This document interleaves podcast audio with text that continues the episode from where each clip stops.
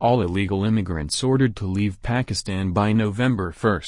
According to Pakistan's Interior Minister, Sarfraz Bugti, there are 1.73 million Afghan nationals who are currently in Pakistan without a legal permit to be there. They present clear security risk for the country, the minister said, so they have to go. Yesterday, Pakistani government authorities in Islamabad announced that all undocumented aliens, who are in the country illegally, have until the end of October to leave Pakistan, or be deported if they fail to leave voluntarily. We have given them a November 1st deadline, Minister Bugti said. If they do not go, then all the law enforcement agencies in the provinces or federal government will be utilized to deport them. As of November 1st, Pakistan will also require valid passports and visas from any Afghans wishing to enter the country, the minister added. They were previously allowed in with just a national ID card.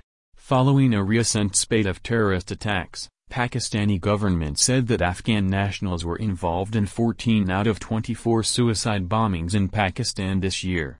There are no two opinions that we are attacked from within Afghanistan and Afghan nationals are involved in attacks on us, Pakistan's interior minister declared. We have evidence. Most of the bombings have been blamed on Islamist group Tehrik-e-Taliban Pakistan, TTP, including two attacks at Pakistani mosques just last week when at least 57 people have lost their lives. One of the bombers was identified as an Afghan national, according to the minister. So far, the TTP has denied responsibility for the attacks. Around 1,000 Afghan nationals have been detained by the Pakistani authorities over the past two weeks, according to the Afghan embassy in Islamabad. An estimated 4.4 million Afghan refugees live in Pakistan, including 600,000 that came since August 2021, after Taliban overran Kabul. According to some news reports that are quoting some unidentified government official, the expulsion of illegal aliens would be just the first phase of Pakistani government's campaign.